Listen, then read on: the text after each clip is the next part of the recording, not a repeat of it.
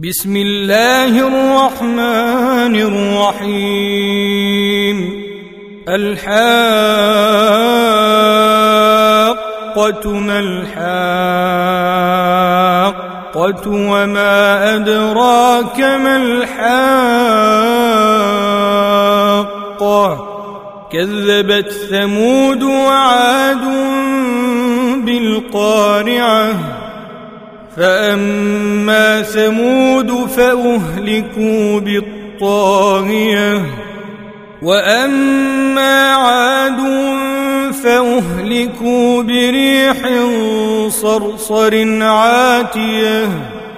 سخرها عليهم سبع ليال وثمانية أيام حسوماً.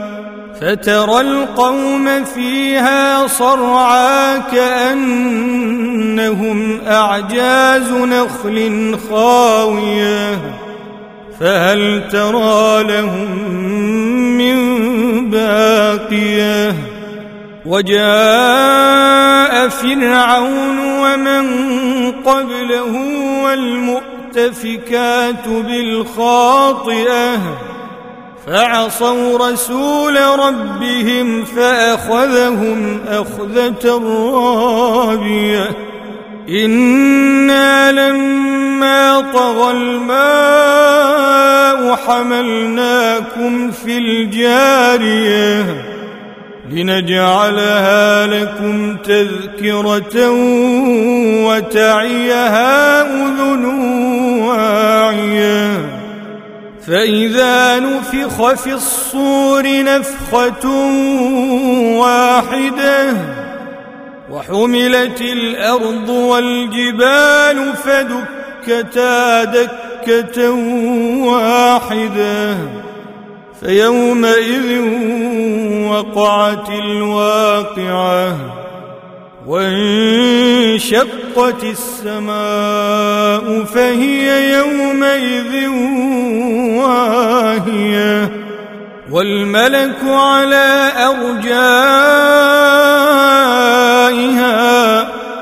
ويحمل عرش ربك فوقهم يومئذ ثمانية يومئذ تعرضون لا تخفى منكم خافية فاما من اوتي كتابه بيمينه فيقول فيقول هاؤم اقرءوا كتابيه اني ظننت اني ملاق حسابيه فهو في عيشه راضيه في جنة عالية قطوفها دانية. كلوا واشربوا هنيئا بما أسلفتم في الأيام الخالية. وأما من أوتي كتابه بشماله فيقول يا ليتني لم أوت كتابيه ولم أدر ما حسابيه. يا ليتها كانت القاضية. ما أغنى عني ماليه هلك عني سلطانية خذوه فغلوه ثم الجحيم صلوه ثم في سلسلة ذرعها سبعون ذراعا فاسلكوه إنه كان لا يؤمن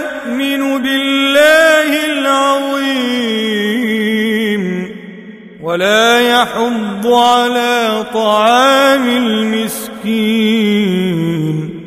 فليس له اليوم هاهنا حميم.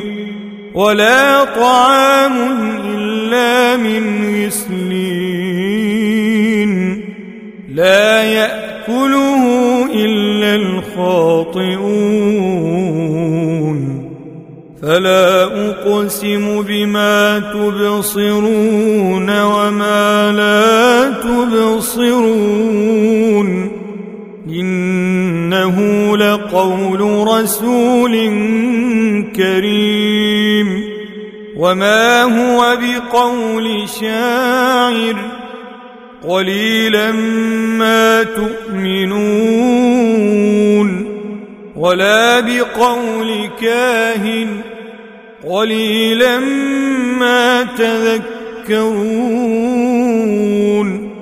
تنزيل من رب العالمين.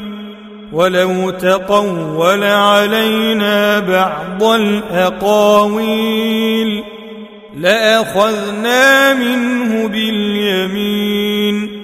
ثم لقطعنا منه الوتين.